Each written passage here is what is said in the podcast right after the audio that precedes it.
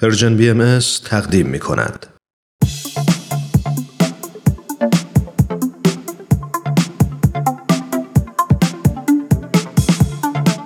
دوستان عزیز وقتتون به خیر. امیدواریم هر کجا که هستید خوش و خورم باشید. سهیل مهاجری هستم. با یه قسمت دیگه از سری دوم برنامه به سوی دنیای بهتر در خدمتتون هستیم.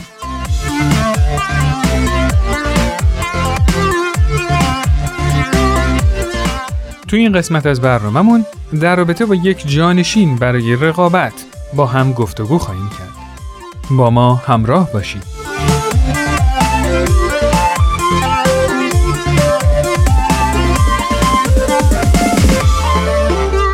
داشتم توی فرهنگ لغت دنبال تعاریف دیگه رقابت میگشتم. یه دفعه به این تعریف برخوردم که خیلی منو تکون داد.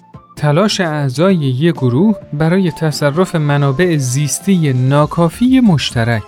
این تعریف شما را یاد تنازع بقا نمیندازه؟ یعنی قانون جنگل.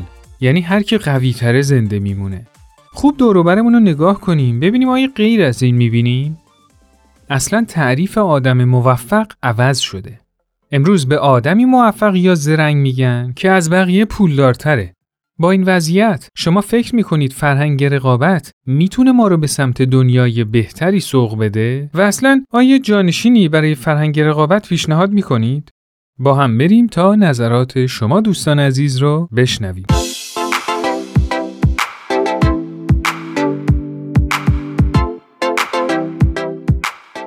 توی فرهنگ رقابت ما باید همدیگر رو کنار بگذاریم به خاطر اینکه اولی وجود داره دومی وجود داره سوم و الی آخر. و برای اول شدن همه تلاش می‌کنن و رقابت برای همین هستش. و برای ساختن دنیای بهتر به جای رقابت فکر می‌کنم گزینه مناسب همراهی و مشورت باشه که بتونیم همراه با هم و همشونه با هم تلاش بکنیم برای ساختن این دنیای بهتر.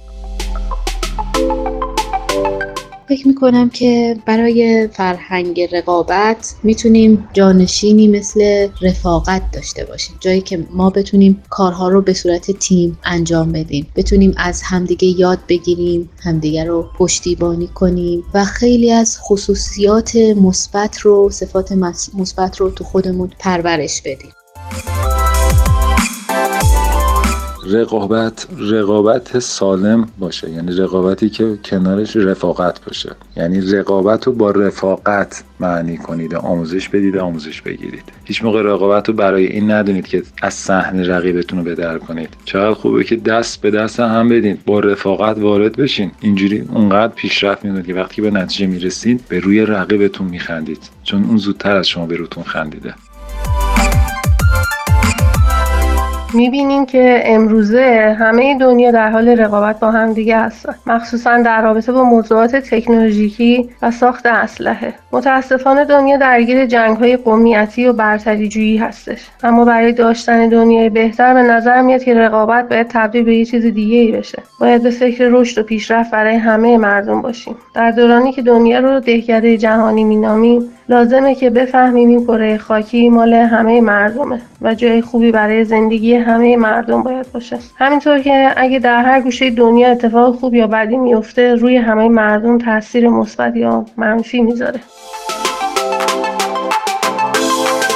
با توجه به اینکه به نظر میاد در روزگاری که زندگی می‌کنیم بدون رقابت هیچ پیشرفت اتفاق نمیفته اما اگه توجه کنیم که رقابت در کنار خودش پیشرفت شخصی رو میطلبه و خودخواهی رو خود به خود پرورش میده همیشه این منیت درش وجود داره که من باید پیشرفت کنم بنابراین اگه قرار دنیای بهتری داشته باشیم مسلما دنیایی باید باشه که فارغ از این منیت ها و خودخواهی ها باشه. اما جایگزین کردنش و درک این موضوع خودش مسئله مهمیه. اما شاید پیشرفت در کنار رفاقت و در کنار همه آدما دوست داشتنه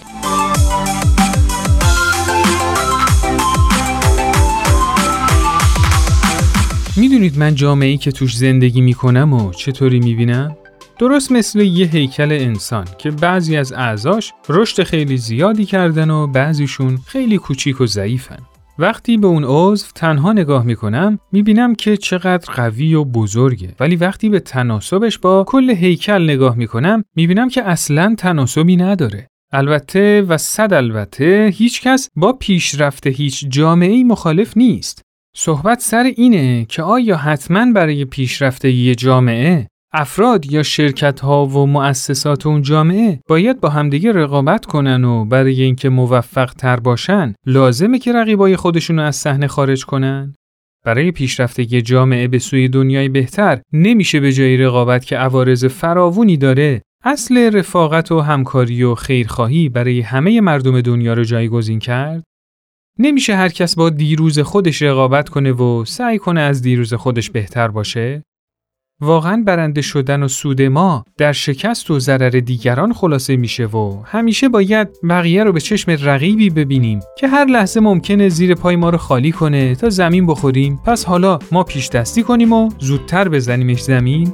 چرا ما فکر می‌کنیم که همه باید توی درس ریاضی 20 بگیریم؟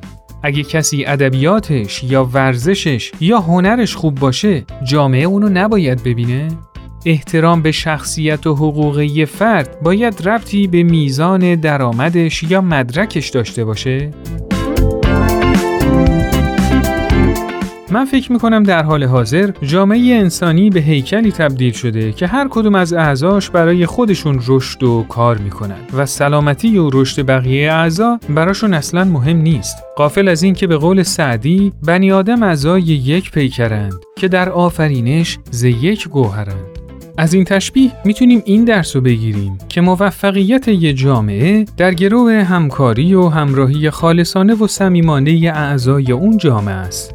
پس چقدر خوبه که از بچگی به فرزندانمون به جای رقابت، رفاقت و همراهی و فداکاری رو یاد بدیم تا وقتی که بزرگ شدن جامعه‌ای داشته باشند که تمام افرادش منتظر این هستند تا ببینن چه کسی برای پیشرفتش احتیاج به همراهی و همفکری و همکاری داره تا کمکش کنند. به نظر من سیستم آموزشی باید به این سمت پیش بره که در اونجا همه یاد بگیرن صلاح و پیشرفتشون در صلاح و پیشرفت بقیه اعضای جامعه است. شما در این مورد چی فکر می‌کنید؟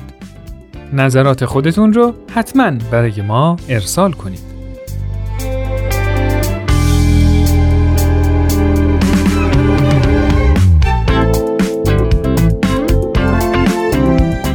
دوستان عزیز این قسمت از برنامهمون به پایان رسید. شما می‌تونید این برنامه رو در تارنما شبکه های اجتماعی تلگرام و ساند کلاد پرشین بی ام دنبال کنید و از همین طریق هم با ما در ارتباط باشید نظرات و پیشنهادات خودتون رو برای ما ارسال کنید. تا برنامه دیگه خدا یار و نگهدارتون.